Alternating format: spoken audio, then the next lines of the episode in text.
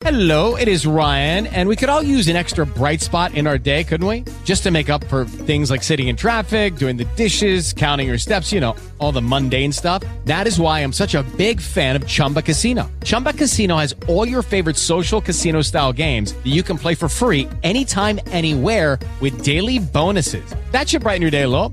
Actually, a lot. So sign up now at chumbacasino.com. That's chumbacasino.com. No purchase necessary. VGW Group. Void were prohibited by law. See terms and conditions. 18 plus. Blog Talk Radio.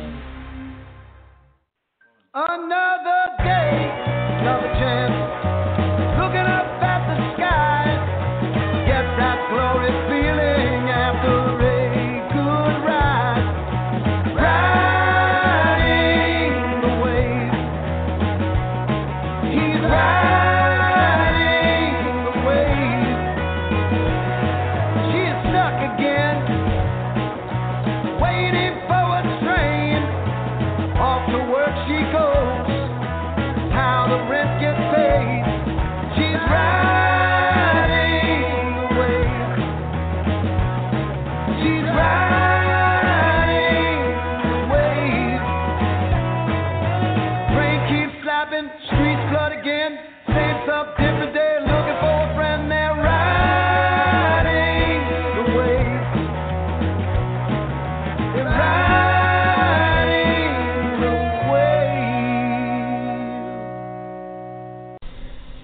Well, hi, everybody, and welcome to Riding the Wave. I'm Mark Healey, the editor in chief of the Wave newspaper, Rockaway's newspaper since 1893.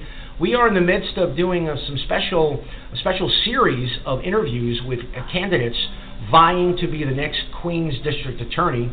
And joining us today is Greg Lasak. Uh, he, of course, is a very, very experienced uh, person uh, vying for this job, and and you know that's been, I, I guess, uh, Greg, one of the main complaints of some of the people uh, that have been, I guess, watching this race is that there are actually folks that want to be the Queen's DA that never prosecuted a case before.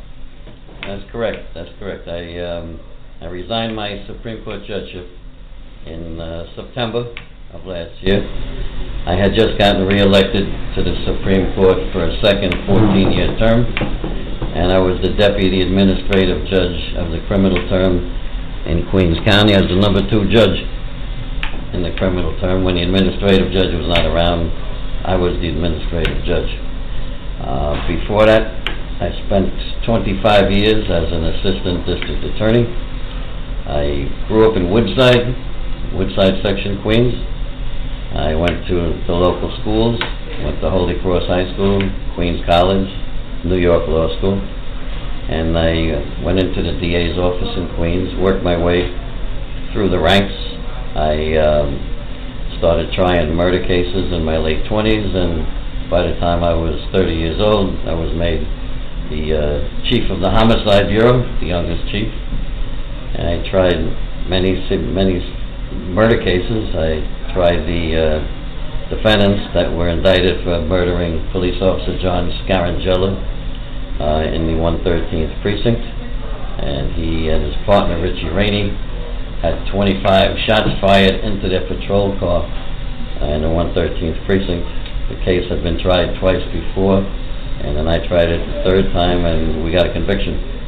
Uh, um, William Kunstler represented one of the defendants on that trial, and um, like I said, I tried many murder cases, worked my way through the ranks, and then when Judge Brown came in, he uh, made me executive assistant district attorney. I was in charge of the major crimes division, uh, which consisted of the Special Victims Bureau, the Domestic Violence Bureau, the Homicide Trials Bureau, Homicide Investigations Bureau, and the Career Criminal Major Case Bureau, which I created. And as I said, the Domestic Violence Bureau in the mid-90s, uh, I created that out of the Special Victims Bureau because domestic violence became, uh, you know, a big problem in Queens County, and we had to combat it. And um, I created that bureau, and it's a significant part of that office de- dealing with domestic violence. Now, you know, we've heard a lot of talk, a lot of rhetoric about people, and look, I get it, I understand. I'm no, you know, this is not my first rodeo, so I get that uh, there are aspects of the system that are broken. Uh, there are things that perhaps are over policed. There are things that I think are under policed. Um, I think that a lot of the candidates that are out there, uh, including the ones uh, that do have some prosecutorial uh, experience, a lot of them are talking about how broken the system is and talking about how they're going to protect the people that break the law rather than protecting law abiding citizens who follow the rules, who pay their taxes, who are the ones that need protection, you know, like you know, my family, your family, uh, the families of our readers out there. I don't hear enough about that being discussed. I hear about you know how we're going to let people out of jail and how we're going to you know make sure that um, a lot of people that are breaking the law, maybe we don't send them to jail for breaking the law. Maybe we you know give them a slap on the wrist. I'm not going to take every issue case by case, but uh, again, um, you see, you seem to be the only person that I've talked to yet that talks about uh, how to strengthen, uh, you know, the laws so that people, uh, you know, can be protected. Law-abiding citizens can be protected. Well, the main function of the district attorney, he or she is the chief law enforcement official of the county. And as the chief law enforcement official of the county, the primary function is to keep the public safe. All right? Right. Now, in addition to that, the changes in the office uh, that are overdue have to be taken care of. When you have an incumbent in office for a long time, it's good for many reasons, bad for many reasons as well. You have to, you know, freshen up the office. You have to freshen up the office. Sometimes there's people in positions for a very long time, and you know they lose their enthusiasm for the job. You need some innovative thoughts on how to improve the system, and I think that I'm the best qualified for this, obviously, because in order to fix, reform a system, you have to know the system. I really strongly believe you have to have worked in some part of the system, whether it's in the DA's office, or as a defense attorney, or as a judge. You have to have some, you know, on-hand experience, because when you walk in to the district attorney's office, you're walking into a establishment that handles over 50,000 cases a year. And it encompasses attorneys working in, I'd say, about 18 bureaus, about six divisions on top of that, and there's about 340 lawyers working in that office.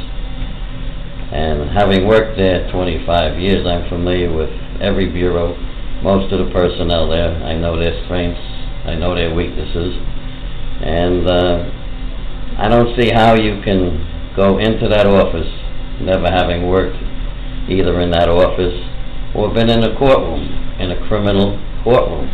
It's a very specialized area of law. It's very specialized, and if you've never worked in that area, and then you think you're going to take over that office, and if you were successful, it's hard to get the respect of the people who are actually doing the work that you never did. It's hard to get that respect. And again, as the uh, chief law enforcement official of the county, you're entrusted with the public safety first and foremost. In addition to that, we also have to take a look at the way cases are handled, like immigrant community. we have a large immigrant community in Queens County, and we don't want to, you know, have a unnecessary deportation come as a result of a person who's a good family person going out at, at night, making a mistake one night, having a little too much celebration, and uh, then if they have a case pending, a plea offer is made, and if the plea offer is for a year, they get deported. If the plea offer is for 364 days, they won't get deported.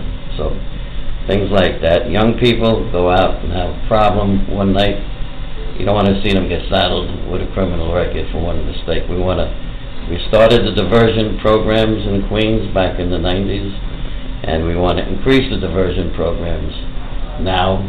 Can you, can you just explain exactly what the diversion program is, so that for people who are listening or don't know what it is?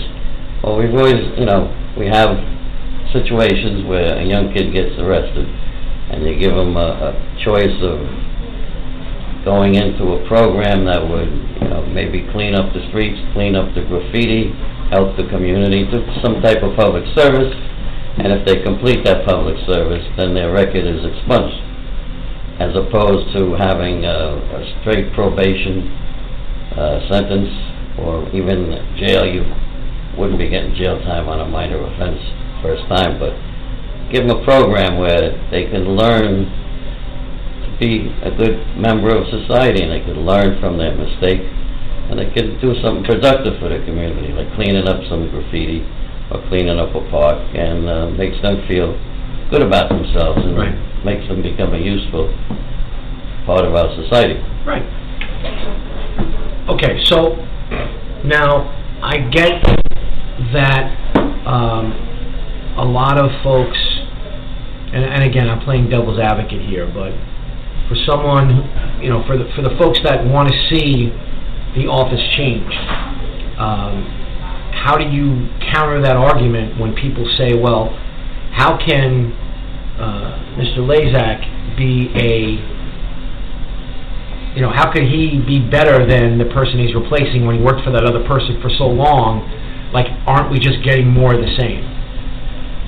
Well, number one, I've been out of that office for 16 years. Number two, I didn't agree with everything that Judge Brown did or Judge Brown thought. You know, I had great respect for him, but we didn't agree on everything. No two people agree on everything. You know, he had different ways of doing things. Um, the bottom line is, I've always done the right thing. Um, for example, back in the early mid '80s, there was a um, person named Mark Davidson, 18 years old, got arrested, and I got a call from his lawyer that my client in the arraignment part has old burn marks on him, and we sent ADAs down there with detectives to interview him, and it turned out that he had been burned by the 106 precinct officers who were trying to find out where his drug stash was. And that began the stun gun investigation, which I was in charge of. It was not popular back then, and we wound up uh, investigating and indicting three officers, the sergeant and the lieutenant. And it became a, a very prominent case, a serious case. What I'm trying to say is, I have the courage to do the right thing. I've always been brought up to do the right thing in life and in business. And um, I'll continue to do the right thing. I'll continue to do the right thing. And the other thing, in the mid-90s, I have a record of being a very firm but fair DA, firm but fair judge. In the mid-90s, I started getting letters from prisoners upstate. I got phone calls from attorneys, and I was reinvestigating cases where people had been wrongfully arrested, indicted, or convicted of crimes that they did not commit. And this is before anybody ever thought of a term called the Conviction Integrity Unit, before anyone had any concept of that. I was doing that back then quietly, and it was the right thing to do. It was not easy doing that because in order to overturn a conviction, you got to go against the decision of the detective who arrested the person, the ADA who wrote up the case and approved the charges, the grand jury that indicted the person, the Supreme Court judge that ruled that the indictment was sufficient, and the petit jury that convicted him at the trial, and the appellate division, the appellate court that ruled that it was there were no errors committed during the course of the trial. You'd have to go against all of those people's decisions, and it takes a lot. It takes a lot. And God forbid you're wrong. But we did that uh, about 20 times, 20 times. Um, one of the first times was um, Seymour James, who was head of the Legal, Legal Aid Society, came in to see me, and I always had an open door policy, and he said, Greg, I have an innocent man. And I said, well, you're a good trial attorney, I'm sure you can get him acquitted. He said, no, he's already been convicted, and his appeals have been denied. He's been sitting in jail for six years on a sentence of eight and a third to 25. So, I don't know if a lot of DAs would look into that, because he said he had no evidence of it, but in his heart, in his heart, he felt that the guy was innocent, even though he had no proof. So I had nothing to go on. But I respected Seymour, and I took that as a compliment that he would come to see me to take a look at it. Because that's my reputation. I was, like I said, firm but fair. So we took a look at the case, and we were able to prove that at the time the woman was attacked, in this case, I'm not going to go into the details, the person who was convicted for it was in Brooklyn. It was his birthday. Girlfriend had made him a dinner, and he was working his way back into Queens to take care of his sick uncle in Jackson Heights. And the only reason he was in New York was to take care of his sick uncle. He was from Alabama, and he wound up getting identified in the back of the ambulance by the woman, and it went from there to getting convicted. And the man was innocent. And I got more satisfaction out of doing that than all the convictions I attained through the years. Because that could be you, that could be me. You know, we had to constantly scrutinize our convictions. If you're a DA and you have a conviction, you shouldn't be afraid to put it up to scrutiny. The other, the other thing we, we hear a lot about, uh, unfortunately, uh, it's become an issue. We hear about, um, you know, gender and ethics, uh, excuse me, and, and ethnicity. You know, we hear about that all the time. Uh, you know, well, how can we hire, how can we elect another uh, middle-aged white man? How can we, you know, continue to trust a, uh, a system that's broken because of the uh, abuse of people of color? And, you know, I, I can certainly understand that argument. I can understand it. However, as someone who believes in the best person for the job, as somebody who believes that, uh, you know, I, I would never hire someone simply because of their ethnicity or their gender. I would never not hire somebody because of their ethnicity and their gender. To me, um, again, I want I want the best person for the job, whether they're, you know, whether they're, you know, they happen to be, uh, you know, a white male or a or a, you know, uh, you know, a black female or whoever. It doesn't matter to me. To me, I want the best person for the job. I also want somebody who knows what they're doing. And we've seen in this administration, this mayoral administration, an example of how what happens when you put people in place and give them jobs which they are not qualified to do. And I think this is one of those situations where, um, and you've been very successful with your fundraising, you've been very successful with endorsements, uh, you certainly have the trust of a lot of people who are supporting your campaign. And what do you say to the to the folks that you know say, well, we can't elect another you know white male to uh, represent us uh, in in the in the criminal justice system? I think my record speaks for itself. I was elected to the Supreme Court in 2003. I served a 14-year term.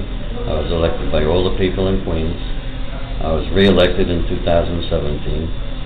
Um, my reputation, I would think, is uh, very ethical. My reputation, I think, is very fair. And before that, I served people in this county for 25 years as an assistant district attorney. 19 of those years, I was a boss, and I think my reputation speaks for itself. Everything I did for the last 39 years, there's a record of. there's a record of that. I'm not an academic who's just espousing ideas about what I would do about an office that I never worked in. I did the actual work. I rose to the number three position in the DA's office and the number two judicial position in the county. I mean, I don't, no one else has that kind of a qualification. And if there was any kind of problem with anything, uh, I would be called on it. There's a record of everything I've done. Uh, Well put. Um, you know, we ask those questions because we get those questions all the time. You know, when we, when we, um, I get them myself. You know, I understand representation is important, but it's not more important than, than, you know, ability. You know, it's not more important than, uh, you know, being effective. And I think that, at the end of the day, when we're talking about the Queens District Attorney, um, which to me is an incredibly important position. Um, you know, I think the best person for the job should get the job. So um, let's talk about um, some of the, um, you know, we've talked, we've heard a lot about, well, and I, I laugh because I don't think there's anything wrong with being a tough on law, law and order person. Like I, I don't, I think when you're a DA that you should be tough. You should be a law and order, you know, first person. Um, I just read something recently, you know, that uh, will a reformer take over the Queen's DA job? So um, you you said before that there are things in the system that need to be fixed. So why don't you talk a little bit about some of the reforms that you have in mind that I've read about, but I want our readers to hear from you personally. Well, first of all, Queens, as you know, is the most diverse county in America. And when I take over the office, I intend to have the face of that office reflect that diversity. Our diversity is our strength. We have great communities all over this county, and I'm visiting all of them. And I've been visiting all of them for all these years, and I want the office to reflect that diversity. Um, in, in addition, I think that we um, have to increase the amount of diversion programs that we have in place because, you know, incarceration is not the answer for nonviolent minor offenses. And this way, a person can, as I said about young people, they could do some work in the community, clean up the graffiti, do other service, and then their record will be expunged and they won't be saddled with a criminal record. I think that is very important. Um, I want the office to have a, uh, a bureau for labor crimes, okay, labor issues. I want the bureau to have a specific hate crimes bureau away from the gang unit. I want the office to be able to focus on the gangs, on the gangs, because we, you know, getting more and more of a gang problem here in Queens County with the uh, MS-13. We just had a, person murdered on the 90th Street subway platform of the 7 train. Um, I also want to increase the training in the office. Uh, there has to be more training in the office. I used to participate in the training when I worked there, and I think that's very important because the assistants, you know, you have to move them from one bureau to another various times, and have to be trained for that specific bureau. So those are, those are the type of changes I'm talking about. I've often heard from friends that have worked in, not, not necessarily uh, the Queen's DA's office, but in other uh, district attorney's office, any other boroughs, um, that maybe the job of the ADA is as important as it is, uh, it can become incredibly stressful, you know, uh, because of the caseload, because of uh, what they're expected to do and the amount of hours that they, they have to work. Um, do you plan on, you know, given the fact that you worked, you know, as an ADA, um, are you willing to look at those kinds of situations, maybe adding people, maybe asking for more funding and things like that, so that the caseload, uh, which has been which has been blamed for uh, the miscarriage of justice and and you know uh, wrongful incarceration of people, uh, you know ADAs that maybe missed something because of how many cases they had. Is that something that uh, is part of your, you know, process if you get elected? Of course, there's always been that yearly, uh, I won't call it a battle, but yearly discussion, discussion with OMB about increasing the funding for the office. I was part of those discussions. Uh, If you get more funding, you can increase the staff, and it would decrease the uh, caseload per ADA. When I um, became the chief of homicide in 1984, there were 180 murders in Queens County. And crack came into Queens County in the winter of 1985, and it caused the murder rate to skyrocket. By the time 1992 came in, we had 361 murders in Queens, up from 180 only a few years back. Could that have been the reason why there were an increase in wrong man cases? Possibly. I don't know.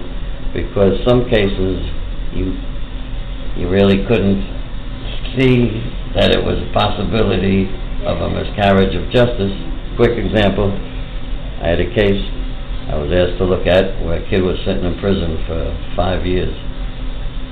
And I looked at the case, and it was a murder on Northern Boulevard in Corona, and the man was shot about four times in the head. And the defendant, who was arrested the next day, was identified at a lineup by two witnesses. He gave an oral, a written, and a videotape confession to doing that shooting.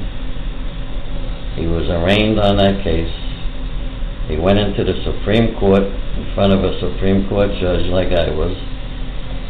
He pled guilty with his lawyer standing next to him in a courtroom to manslaughter in the first degree.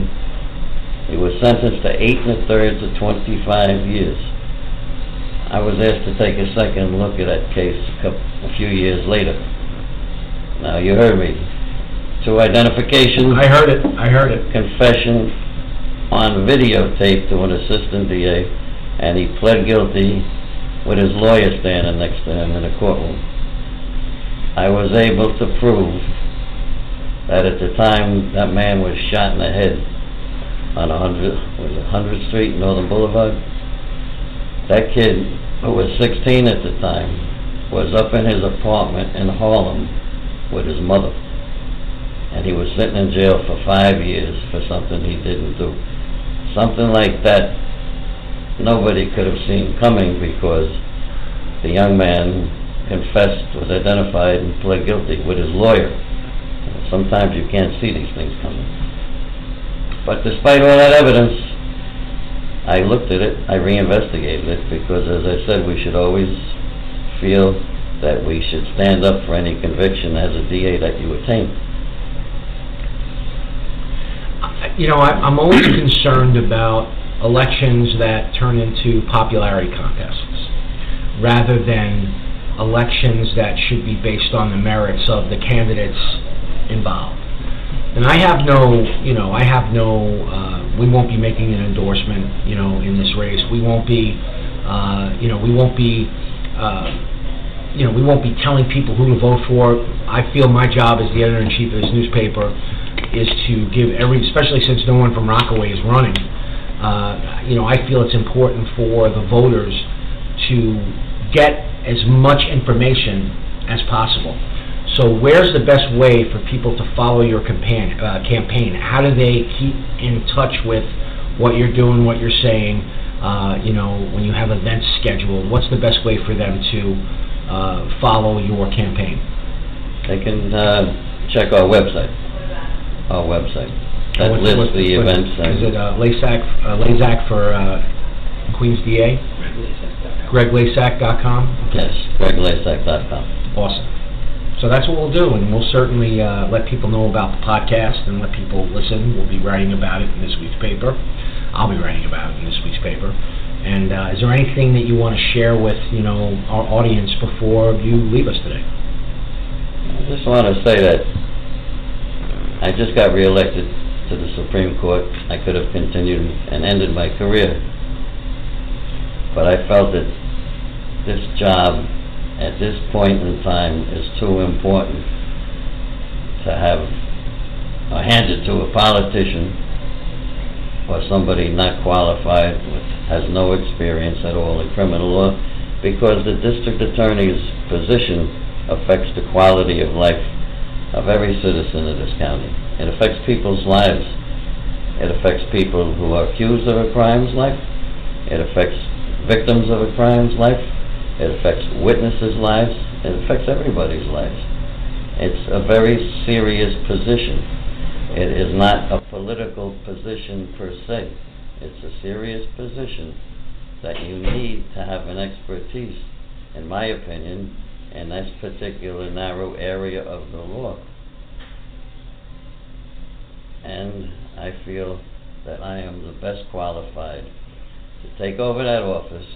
I was in that office 25 years, and I observed that office for the 15 years I was a judge. I walk in there on day one, I know what to do.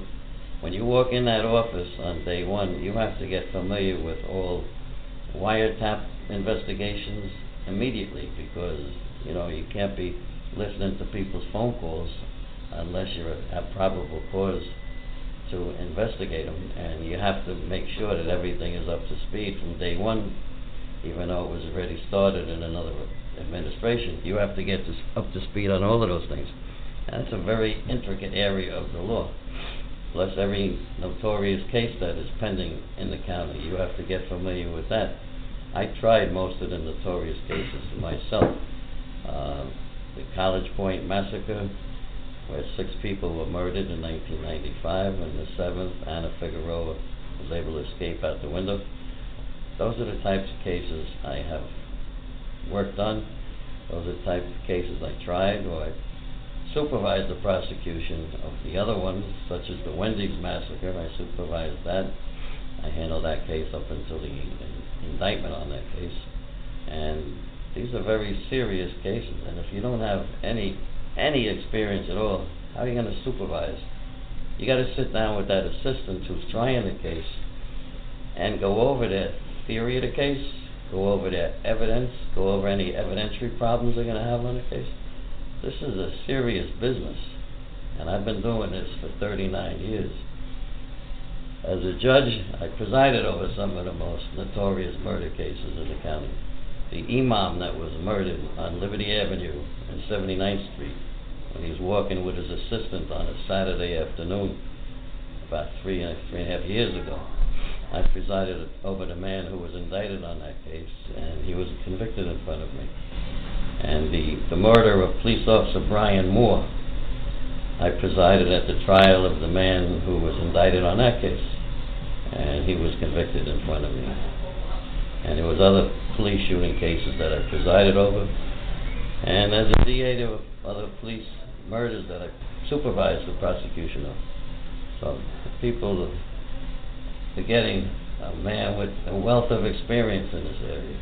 So that's all. Well, I really appreciate you making the time to come down today to the office. It shows that uh, you care about what the people of Rockaway uh, think. Uh, you certainly want their vote, so you came down here. Not everybody does. this is uh, not exactly uh, Midtown Manhattan, so we certainly uh, appreciate you making the time uh, to meet with us today. Uh, I spent every summer down here at 108th Street. We grew up, grew up in Woodside, and we used to come up to 108th Street and uh, stay on the beach every summer. Uh, I love Rockaway, all ends of Rockaway, and uh, I'll be glad to uh, continue to keep Rockaway safe. Well, that's our show for today. Thanks again for joining us, folks. And uh, tomorrow we will have uh, Queensborough President Melinda Katz in the next uh, chapter of our series on those candidates vying for Queens DA. Have a good day, everybody. See you tomorrow. Hello, it is Ryan, and I was on a flight the other day playing one of my favorite social spin slot games on chumbacasino.com. I looked over the person sitting next to me, and you know what they were doing? They were also playing Chumba Casino. Coincidence? I think not. Everybody's loving having fun with it. Chumba Casino is home to hundreds of casino style games that you can play for free anytime, anywhere, even at 30,000 feet. So sign up now at chumbacasino.com to claim your free welcome bonus. That's chumbacasino.com and live the Chumba life. No purchase necessary. Group. Void prohibited by law. See terms and conditions. 18 plus.